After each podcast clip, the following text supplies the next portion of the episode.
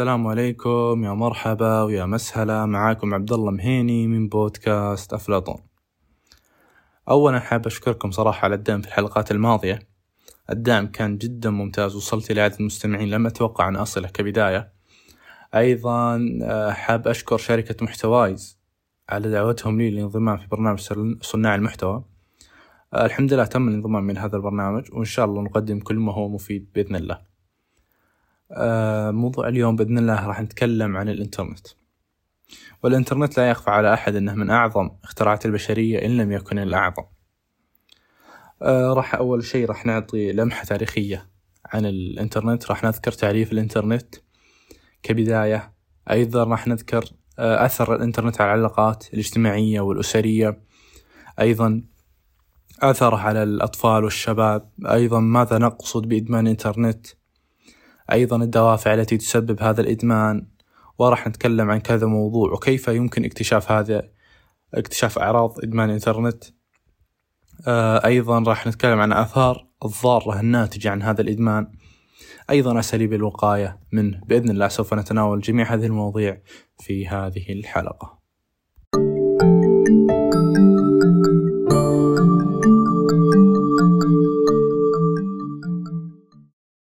أولا قبل أن نبدأ في هذه القضية الشائكة يجب أن نعطي لمحة عن تاريخ الإنترنت وكيف بدأ.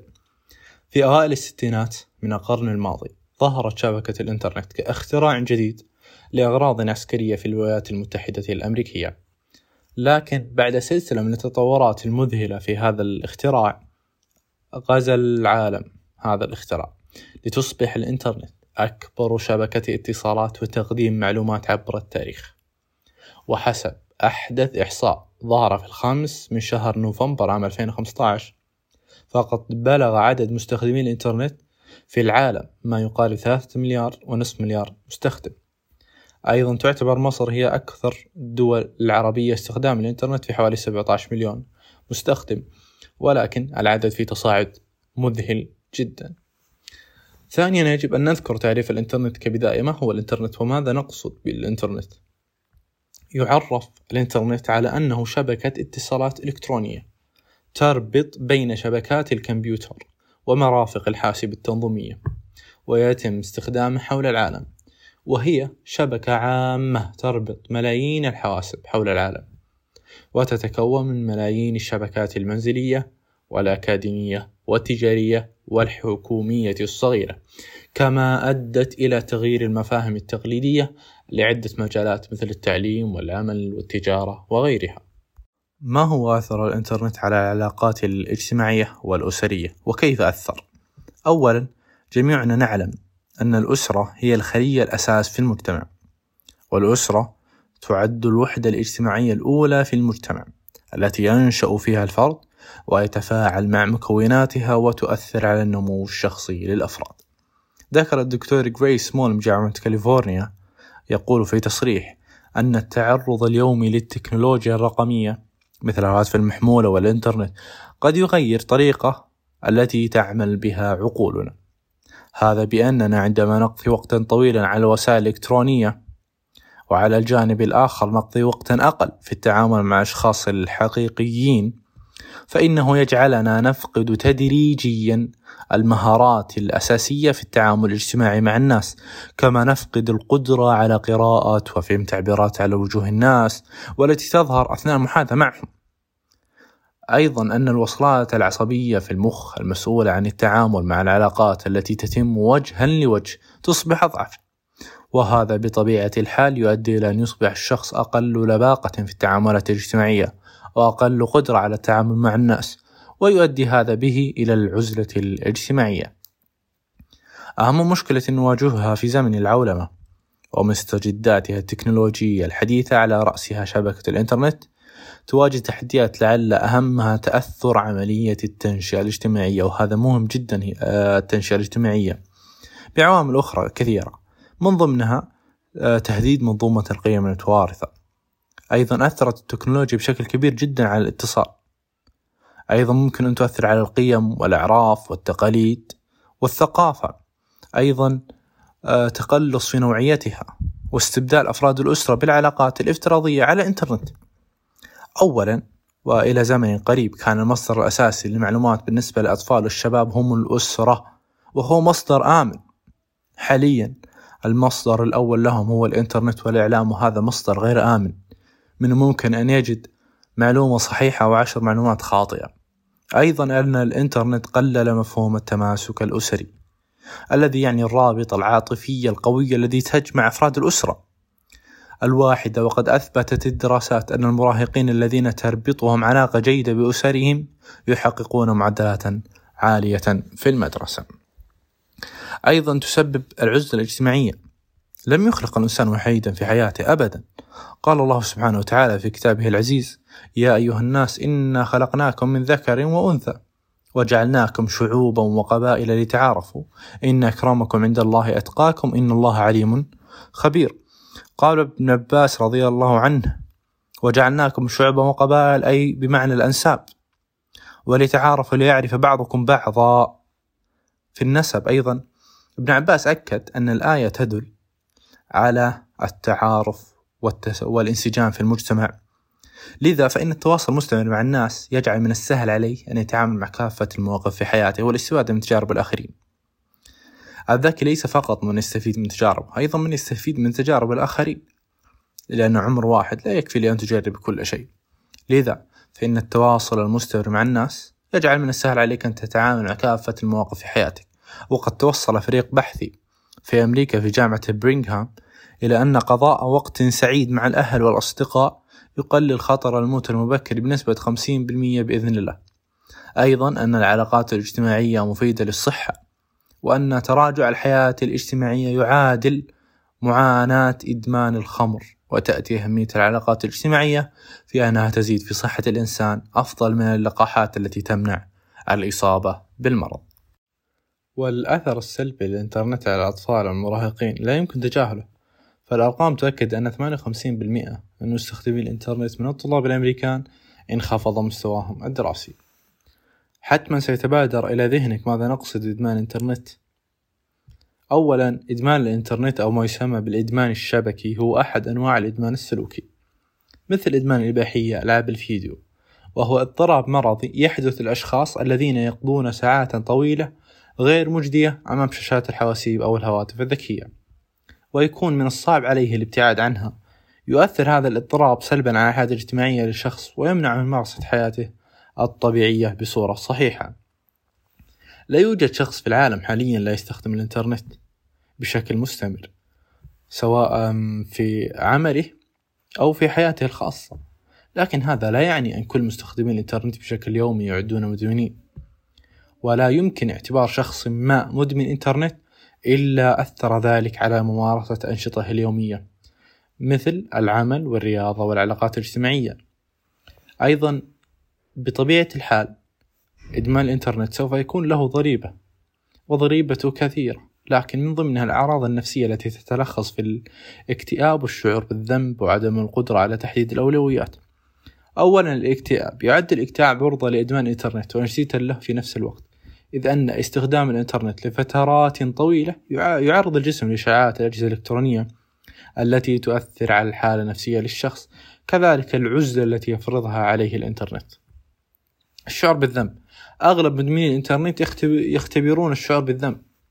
لماذا؟ لأن إحساسهم بأنهم مقصرين بشكل أو بآخر تجاه المقربين إليهم لعدم قضاء وقت كافي معهم. أيضا قدم عدم القدرة على تحديد الأولويات.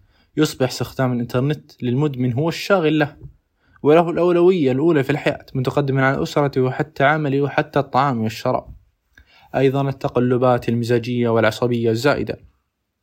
يعاني مدمنو الإنترنت من التقلبات المزاجية الشديدة فأحيانا نجدهم في قمة الإثارة والانفعال وأحيانا أخرى يكونون في قمة البؤس والإحباط.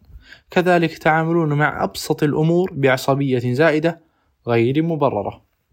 أيضا الشعور بالوحدة يسبب قضاء الأوقات الطويلة على الإنترنت ينعزل الشخص عن العالم المحيط ويسبح في فضاء العالم الافتراضي. هذا ما يجعله وحيدا في الحقيقة. أيضا الدوافع التي تسبب إدمان الإنترنت السرية يستطيع بكل سهولة طرح الأسئلة بدون تردد والحصول على المعلومات والمعارف والتعليق على على الأخبار بدون محاسبة وبسرية تامة. أيضا الراحة الإنترنت وسيلة مريحة جدا ولا تتطلب الخروج ولا بقيام أي عمل رياضي. أيضا الهروب. الإنترنت يوفر الهروب من الواقع الحقيقي الذي يعيشه. أيضا الحرية والانعتاق. أيضا التنوع وعدم وضوح الهدف من دخول الشبكة. أيضا قال الدكتور يونغ أن النتائج الحالية تشير إلى أن بعض مستخدمي الشبكة أصبحوا مدمنين على الإنترنت. قريبا من الحالة التي يصبح فيها آخرون مدمنين على المخدرات والكحول والقمار وما فيها من تبعات على الأسرة والعم. هناك ما يسمى بالتصفح الملثم. ما هو التصفح الملثم؟ هو محاولة المفرط في استعمال الإنترنت الكذب وإخفاء الوقت الحقيقي الذي مكثه في استعمال الإنترنت. ومن أهم علامات مدمن الإنترنت هو محاولة إخفاء أو تمويه كمية الوقت المستغرقة على الشبكة. ويعتبر هذا السلوك أحد أدوات مقياس أسئلة اختبار أدمان الإنترنت. أيضا لقد تذكرت مثلا أحد الأصدقاء وهو يبوح لي بمعاناته ويفضي لي بمعارك النفسية مع الاستغراق في الشبكة. كان يقول لي أنه يخجل من أن يتفطن الناس لمدة جلوسه على شبكات التواصل لدرجة أحيانا أنه يمسك هاتفه الذكي بطريقة مائلة لئلا يرى المجاورون حقيقة ما يصنع ويوهمهم أنه يراجع بهاتفه مجرد أمر عارض هام.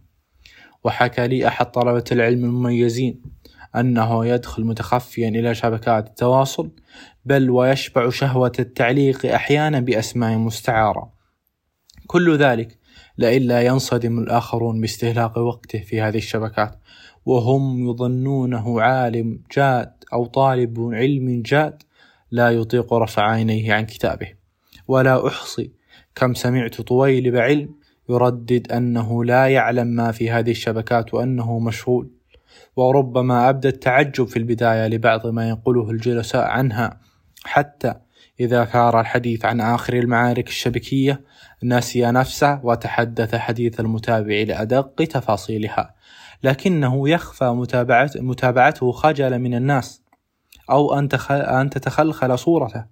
الذهنية العلمية السامقة في تصوراتهم وكم للنفوس من أغوار نائية سحيقة. العمى الزمني وتسمى أيضا التفاف الزمن أو الثقوب الزمنية وهو استعارة لظاهرة فلكية افتراضية بحيث يبدو المتصل كأنما يقفز من لحظة زمنية إلى أخرى. يحكى روبن ذكرياته قائلا في إحدى المرات بقيت على الشبكة لمدة طويلة حتى أنني سمعت زقزقة العصافير وأمكنني رؤية الشمس تشرق خارج نافذتي قبل أن أدرك أن الساعة بلغت السادسة صباحا وهو وقت استيقاظي من النوم. يقول روبن لقد وقعت في قبضة التفاف الزمن.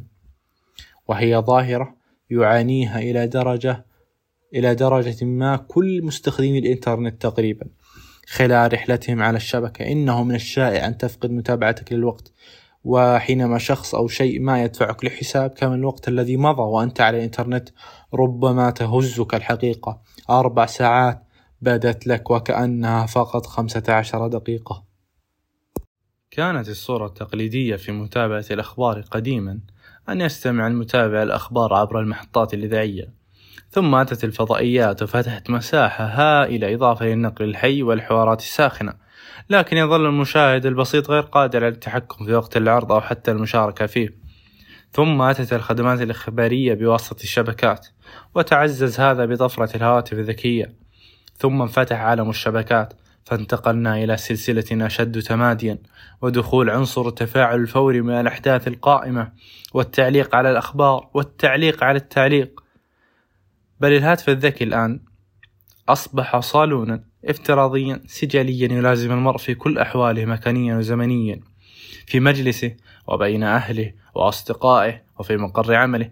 بل, بل أصبح بعض الناس لا يستطيع التوقف عن التصفح حتى في أماكن الخلاء. بل بلغ الأمر أن صارت أوقات الانتظار في المسجد تدعك يد المدمن ليستخرج هاتفه الذكي ويواصل المتابعة. وهكذا في أوقات زمنية متفاوتة حتى أن كثيرا من الناس يستفتح أول شيء بعد استيقاظه بالاستعراض السريع لآخر المعروض التواصلي الذي وقع أثناء نومه. أيضا قالت العالمة الأمريكية كيمبلي يونغ عن طريقة اكتشاف أعراض إدمان الإنترنت وضعت ثمانية أجوبة للإجابة بنعم أو لا. إذا أجبت على خمس منها بنعم فأنت مدمن للإنترنت. أول سؤال هو هل أنت منغمس؟ أي مشغول الذهن بما تفعله على الإنترنت قبل وبعد تركه؟ السؤال الثاني هل أنت تحتاج عدد ساعات أكثر على الإنترنت للوصول لدرجة الإشباع؟ السؤال الثالث هل حاولت مرارا أن تقلل من عدد الساعات لكنك فشلت؟ الرابع هل تشعر بالقلق والاكتئاب وعدم الراحة أو تغير المزاج عندما تحاول أن تبتعد قليلا عن الإنترنت؟ خمسة هل تقضي على الإنترنت وقتا أطول مما كنت قد حددته لنفسك ستة هل تعرضت علاقاتك الأسرية والاجتماعية كما تعرض أدائك في العمل لتدهور بسبب الإنترنت سبعة هل كذبت على عائلتك أو معالجك لكي تخفي مدى تورطك في استخدام الإنترنت؟ السؤال الأخير هل تستخدم الإنترنت كوسيلة للهروب من تغير المزاج أو مشاكلك النفسية مثل الاكتئاب أو القلق؟